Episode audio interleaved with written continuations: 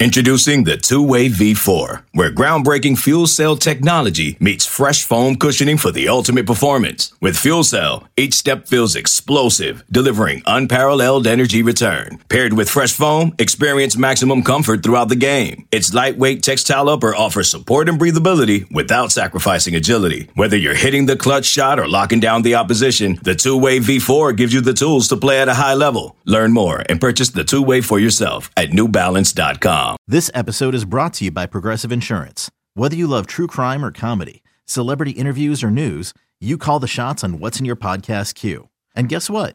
Now you can call them on your auto insurance too with the Name Your Price tool from Progressive.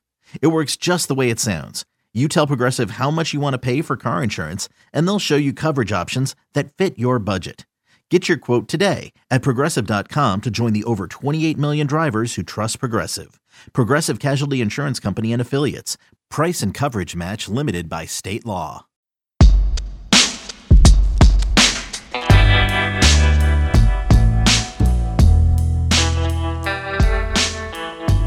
Welcome into the Husker 24 7 podcast. It is a Friday in June, and that means an official visit weekend is going to be underway very shortly. And so we're having a quick podcast today to kind of run through Nebraska's official visitors for this first weekend in June. And my guest here with me, guest co-host. Get, I called you. How do you feel about being a guest, Brian? Do you want to be a me. guest? I'll be. Or do you want to be a co-host? I don't need. I don't need any special labels. You can p- put me down as low on the on the ladder as you want. That's fine. I don't. I don't know. I feel bad about that. I feel like guest insinuates that you're not. You're not on here doing. I mean, I would say, I. I think you're on the podcast the most. I'm on it the second most, and then Brunks. So I. I mean, calling you a guest is sort of an insult. I feel like. No, I think it's fair in this case. Um, I'm I'm I'm here to learn as much as anything. I'm I'm like I'm I, I will offer a few comments, but I, I want to hear about this weekend from you, um, an expert. Okay. Well, we'll start with this. Definitely not an expert, but we'll start with this. Nine visitors expected in this weekend. Um, you look at that list, Brian. I put it out. I, there's a Yeah. there's a free visit preview. Uh, if anybody's listening to this, it's a good companion guide for the conversation. Free visit preview at, at Husker 24 7 right now. You can learn about the nine guides that are going to be on campus. And then, uh, you know, we got some VIP tidbits on the message board. We've got some VIP stories on some of the visitors as well. But you can, you know, you can get the nine names and all of that, and we'll run through it. Who who kind of intrigues you? I mean, not you don't have to give us a full breakdown of anybody, but who sort of as you size up the the guest list this weekend, who are you intrigued by, even if you're just looking at the base profile and, and a recruiting rank? Well, people will probably jump to Mario Buford first, just because of the connection to um, his brother and the and the family being tied into the program. And I've always felt like Nebraska had a really good opportunity with him. So now it, it feels like we're to the nitty gritty time with him. You know, where like it, that something's going to happen. Probably, I would assume pretty soon with some of these guys. And uh, this is a big visit to maybe set forth uh, some things in motion there. So he's interesting to me. Obviously, um, you know, Pyfrom from Central. That's a big deal when you have such a in an in-state lineman that we've been uh, marveling about his size for a couple years, and now we're kind of to the moment too where he's got big decisions ahead. Um, but I guess the other one, and then I'll I'll hand it over to you, is uh, Ja'Cory Barney um, out of the Miami area, and it just feels like there's some strong connections with you know several players on this team um, who who are recent additions to the roster over the last cycle or so, and obviously this coaching staff I think just has a strong foothold in that area. Obviously Evan Cooper does, Phil Simpson, all those guys just kn- know it uh, backwards and forwards, and I think there's a trust from players that come out of there in some of the guys who are on this staff at Nebraska. And so, even though it seems like they're coming far away from home to check this place out, I think they're going to feel like uh, they're a little bit in their backyard and the way um, you know coaches can talk to them about certain things. Yeah, I think that's fair. Um, I definitely think that's fair. So I I look at this grouping and I think all of these guys are sort of intriguing for different reasons entirely. I mean, I look at a a guy that I just added to the list yesterday in Joseph Anderson. I mean, that's six foot six, 210 pounds, explosive triple jump state champion. um, from Missouri, son of an NFL player, and Benny Anderson, who played for the Ravens, started for the Ravens uh, like 30, 40 some games between 2001 and 2005. Um, you know, this is this is a guy that it kind of almost feels like he's a little under the radar. He's in that St. Louis area that's been the Bermuda Triangle of Nebraska recruiting for the last decade. I mean, so I, I, look at a Joseph Anderson and he really is intrigued and and you know talking with his coach as I did on Thursday. Uh, I heard from Coach Snyder at, at Westminster there that he is, uh, you know, he really elevated Nebraska to the first official visit because he felt like Nebraska elevated him as a recruit. Like he he kind of felt his offer level was one thing, and then Nebraska came in and more Power Five teams have started to kind of take a look at him, and he's got a good relationship with Rob Dvorak. Uh, he really likes the work that Matt Rhule's done. He's kind of a student of football, and so I I think they have you know uh, potentially a great opportunity with someone like Joseph Anderson. And here's another reason why I think it kind of matters. His other key official visit in the month of June, Iowa.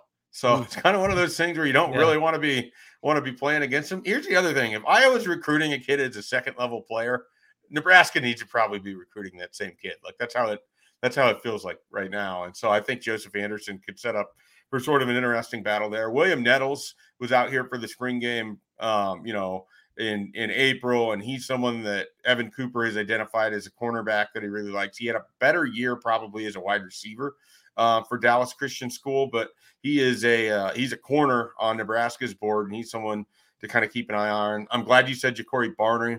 Talking to Will Turboff, our colleague, I think that's certainly one to watch.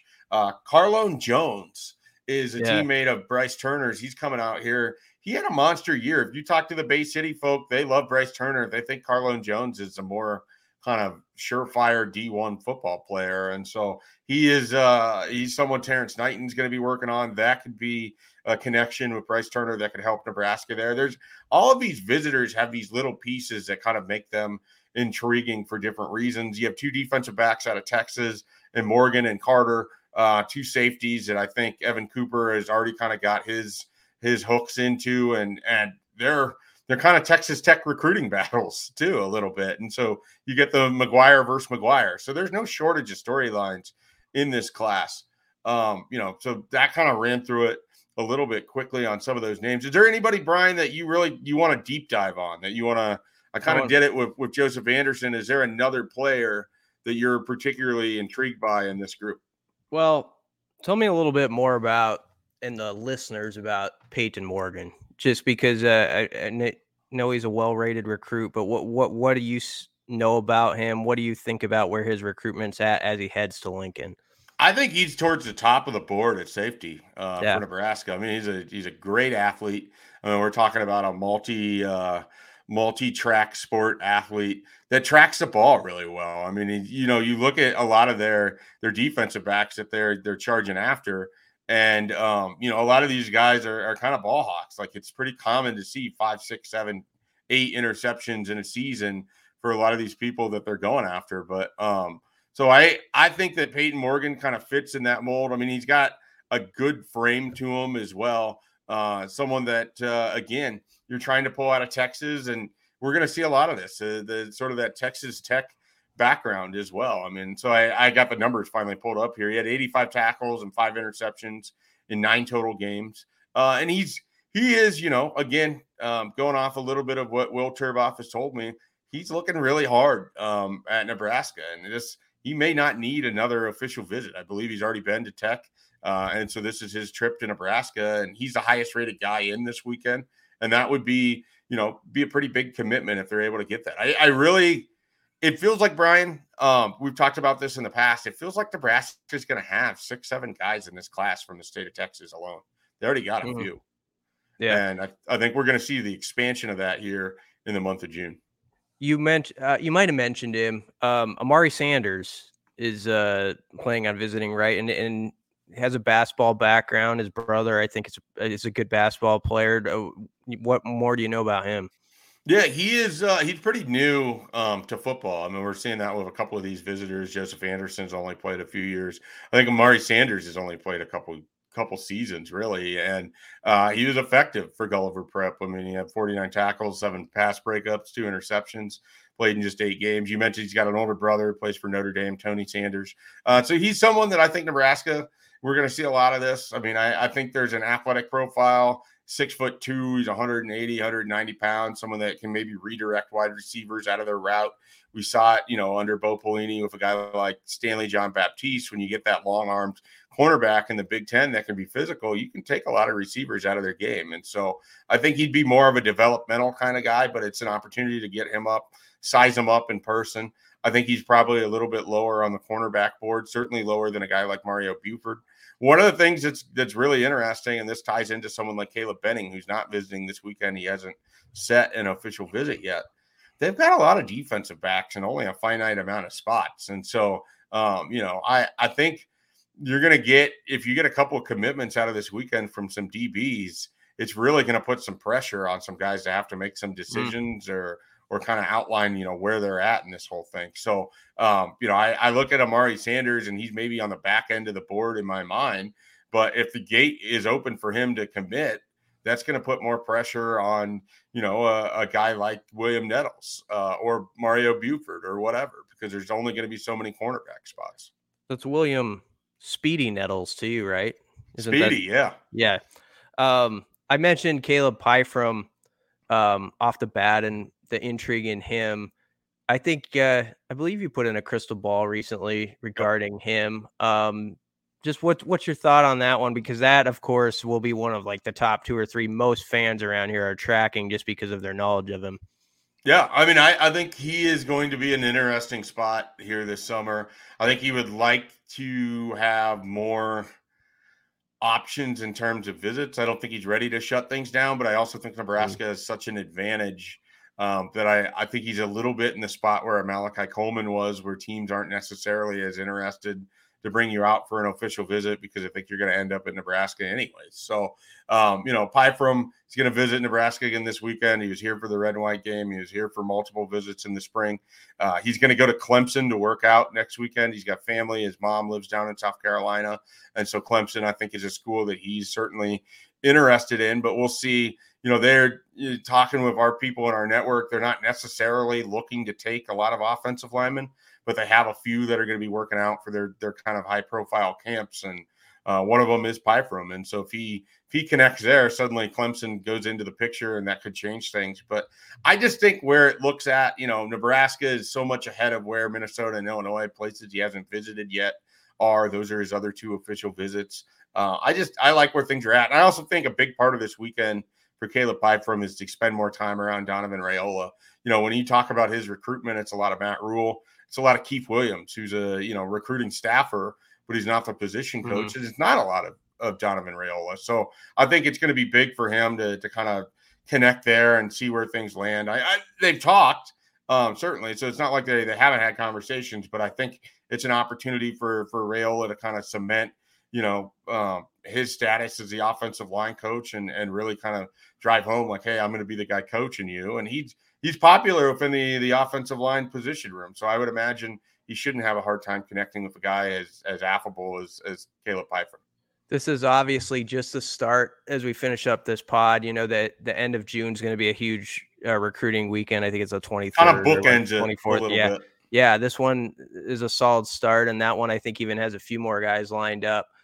I guess just sort of this is a real general question. You can take however you you want to go with it. But like what are what are your expectations for this month? You know, everybody on the board always asks like how many commits do you we, uh, is the over under 5 or 6, you know, or is it less than that on who could raise their hand this month? What are you thinking about this cycle about what could happen? I know it's just guesswork. You know, the the thing that's really interesting about Matt Rhule at Baylor is he had a lot of like what you would call avalanche points where there's just you know a certain week or two stretch where they would get six, seven, eight, ten commitments, and we haven't seen that quite. yet. It was pretty steady in December. In late January, I think there was probably a handful that were coming through at that time. Um, but I I wonder if we couldn't see something like that here in June because when we talk about some of these guys, like I don't know how many visits Ja'Cory Barney really needs. I don't know. You know, Mario Buford might be ready to shut things down. Uh, Carter Nelson could be done with everything here at the end of the month. you could see maybe one of the Bell West guys joining Daniel Kaelin as, as part of this class. Caleb Pyfrom and Caleb Benning, both of whom want to go into the season with it. Maybe there's things change because of how the board changes, and there's only a finite amount of spots left. So I, I think because of all of that, and there's some guys in there like what if Peyton Morgan just decides to commit this weekend? I mean, what if you know uh, the the kid from Cibolo Steele, uh, Carter? I can never think of his first name. Deontay, I think Deontay Carter. Uh, what if he decides to to commit um, this weekend? I mean, so there's there's always a possibility of, of people just shutting things down. You have some midweek visitors that are going to be really intriguing here, and Caden Massey and and um, you know uh, Eccles from from Houston. I'm blanking on his first name. Cohen Too many first names. Cohen, that? Eccles, Cohen Eccles, I believe. Cohen Eccles. Yeah. There's a there's a recruit that I used to cover named Hunter Eccles a long time ago, and that's what I was I was trying to avoid saying that. So um, I I think that I wouldn't be shocked if they end up with five or six commitments out of the month. But I also think that there's no reason that it has to be limited to that either. Like they could build a big chunk of their class out of this month. We see other programs do it. We haven't seen it as much from mm-hmm. Nebraska, but this is a recruiting staff and this is a head coach that has definitely had some avalanche type, you know, weeks and commitments. And maybe that's coming. Um, you know, they put in a lot of work in building some of these relationships. And and I think in some of these cases, they're the school recruiting some players the hardest. So if they get out here and they really like Nebraska and they feel like they don't have to take more visits, or if they want to protect a spot and they're just done, um, you know, I, I we could see some early fireworks in the month of June too. Yeah. A final thought is uh, this this was kind of interesting to me. I think Rhule really kind of enjoyed, even though it seemed like a rush at the end where you have like a month or two to put your class together. I think he liked the fact that they were able to like watch senior film on guys or and kind of evaluate it the old school way where you you could get some of those late rising prospects. So I'm kind of intrigued now that they had more time in this cycle if they still want to save a little room there for those type of players where you get a few you know you, guys you think are diamonds who sort of develop in september and october with their film and you're like that, that guy's a good player as a senior. We need to offer him or whatever. I kind of get the feeling brian that they're always going to have like one to two to three spots for that maybe to just kind of keep an eye on guys. I mean it's a great local example. Uh, they have already offered nine guys in state but somebody that they're excited to have come in to camp here in june is is preston okafor who has an offer from UNI and I and an offer from Montana State. Uh, could be a wide receiver, most likely a defensive back.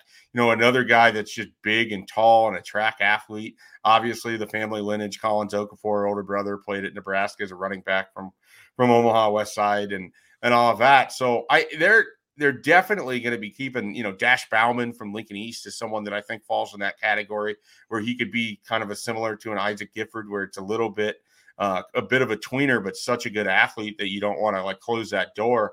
I think they have guys like that in state, and there's probably a few guys in the state of Texas that they're going to keep on a radar like that, and and and things of that nature. So I I don't think the door is ever going to be shut in terms of adding talent under Matt Rhule.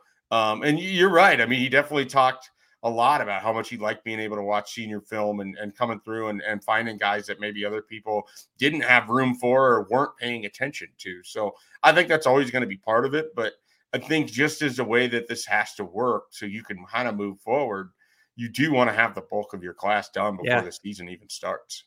Yeah, and you want to be able to, I mean, jump ahead to the next cycles and really dial in on that. So, yeah, thanks. That that's good stuff. Uh, that's all the questions I had for you. You're off the uh, hot seat now. I'm off the hot seat. All right, yeah. how about that? So, yeah, we're gonna have all the coverage that you could possibly want of uh, of Nebraska's recruiting efforts here in the month of June. Camp season starts on Sunday. They're gonna have mm. camps going already. We'll see, uh, you know, what comes of that, who's over there, what it looks like uh, how they run camps relative to Frost and Riley and everybody else. They're going to have one Friday Night Lights camp on June 16th here uh, this summer. They're going to have team camps going on. They're going to have a fullback camp. BC, are you are you excited about the possibility of a fullback camp? I don't mind it. Um, Do you yeah, think whatever. fullback camp is just an excuse to bring back all the old fullbacks and let them like get on the field and and blow the whistle and and talk about the glory days a little bit? if it is, Nebraska fans will eat it up. Um, it's it's it's just one of those buzzwords. I mean, f- some of those fullbacks, if they get some old guys to come back, I mean, those are the guys. As I've all, I always write this, they're like the passwords people use to protect their bank accounts. So uh, I think people will be fine with it if that's the case. Let's let's throw in a little extra for the for the listeners. What's a Mount Rushmore of fullbacks at Nebraska look like? Oh Ryan? no, that's like a dangerous topic to be. Oh, people on. have their favorites. yeah. Well, you I never mean, know when you're going to run into someone from Neligh that's letting you have it because you didn't say enough good things about Tyler Legate. Yeah. Um. Well, Schlesinger's got to be on it. I mean, I mean, he's my number one. Yeah. the man. The man was a garbage man for my family at times. mo- most famous uh, Nebraska touchdown in Mhm. school history, you could say, and uh, beyond that, just had a good NFL career. Now that's a question. Most famous touchdown in Nebraska history is that more famous than the the the Crouch one? I mean, I know one led to the national title. That's a question we shouldn't burn right now. We should save that for like Okay. uh, July. right, I like that. I like that. keep that All right, one. so Schlesinger's on there. okay. Um, Joel Makovicka um has to be on there. One Makovic is on for sure. I mean, you could say uh, Jeff. Would you? Joel was. Did Joel have a little bit more? I don't want to get. I think Joel's the more family feud- notable. feud, Yeah, going here, but I think Joel's the more notable of the the Makovickas. Joel. Makovicka. Um, there's some good guys though, like in the 70s and 80s. Like um, Brian Carpenter was a really good fullback. Um, so I, I start with Joel Makovicka and uh, Schlesinger, and then I I want to like remove myself and think about it and open it up to the listeners to say, no, you're forgetting this guy, you dunderhead, you know, and uh, start shouting at at at, at their uh, computer right now. Yeah. So okay. So people, uh, get your get your fullback Mount Rushmores put together. Tweet at us. We'll put a thread up on the message board. People can participate in it that way. I don't really have a great answer for you because I don't. I my my knowledge of fullbacks basically starts with Corey Schlesinger, and so then I add a Makovicka, and then after that we're getting into you're getting into it looking a little bit different. Like I obviously mentioned Tyler Legate. You could throw Andy Janovich in there if you wanted to. But he never really played. He didn't get a chance to do Right. it much at Nebraska. his biggest moment it was as a running back. Yeah. Um, I mean, I, I'd have to look back at what Frank did. I mean, I don't remember what his actual like how he was used, and so I mean, you Mhm. could really go back, and there's definitely some guys in the 70s and 80s that um would would belong in the conversation. Brian Carpenter was one of my favorites. I don't know if he's on the Mount Rushmore, um, but against Colorado in 1989, the big game, they threw a screen pass to him and uh, he ripped off a 51 yard touchdown on the first play from scrimmage. And he, it was like, he, appeared to be running like a 4 3 40. He had so much adrenaline to me on that play.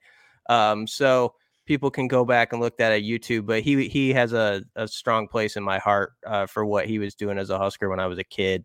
I think Micah Heibel was a fullback when I was a kid. I don't, but anyway, yeah. I I feel like I have to at least admit this, so I'm not a fraud. I don't know. I don't know Brian Carpenter. I don't know that name. That's a that's a totally. That's all right. This is a Junior Miller moment all over again. I'm gonna get yelled at. Well, I can't remember how many years he actually started, but uh, you know how when you're like eight or nine years old, which I Oh, yeah. was in that season, like the guys who played on that those Husker teams are they were like the best football players Yeah. ever in the world to me. You know, like guys like Dana Brenton and those type of players. I like no one in the NFL was better than those guys as far as I was concerned. So Yeah, Yeah. no, I, I I totally get that. I just happened to fall at eight years old in 1995, so in '94, and so it, basically for me at that time period, they were the best players because you know 1989, though, one of the Husker possible could have been great Husker seasons. They lose a six point game at Colorado and a two versus three game. It- it- Gerry Gdowski had an amazing year. That was a that's an interesting. We, we can revisit seasons like that in a July podcast as well. that seems like a that seems like a good podcast right there. The the seasons, the top seasons that could have been. What could have been? Yeah, we have to do that. Yeah, I think I think people would love that.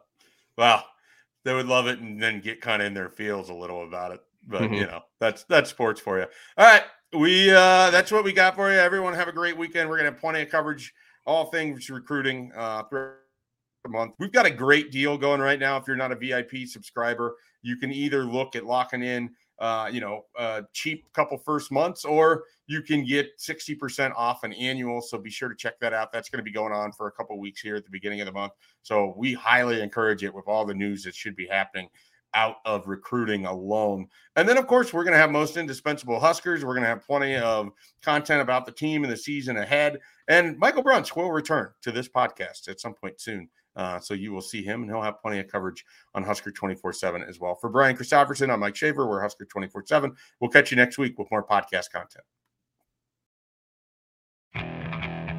Okay, picture this. It's Friday afternoon when a thought hits you.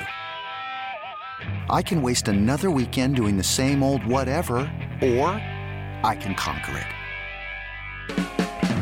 I can hop into my all new Hyundai Santa Fe and hit the road. Any road. The steeper, the better. Because my all new Santa Fe is available with HTRAC, all wheel drive, so I can hit the trail without a worry in the world. Heck, with three rows and best in class rear cargo space, I can pack the whole family in with all our gear. We've got available dual wireless charging for our phones, so we'll never lose touch with civilization, and we won't lose touch with the primordial power of Mother Earth. So which is it? Waste the weekend or do something a little more epic? And conquer it in the all-new Hyundai Santa Fe. Visit HyundaiUSA.com or call 562-314-4603 for more details. Hyundai, there's joy in every journey.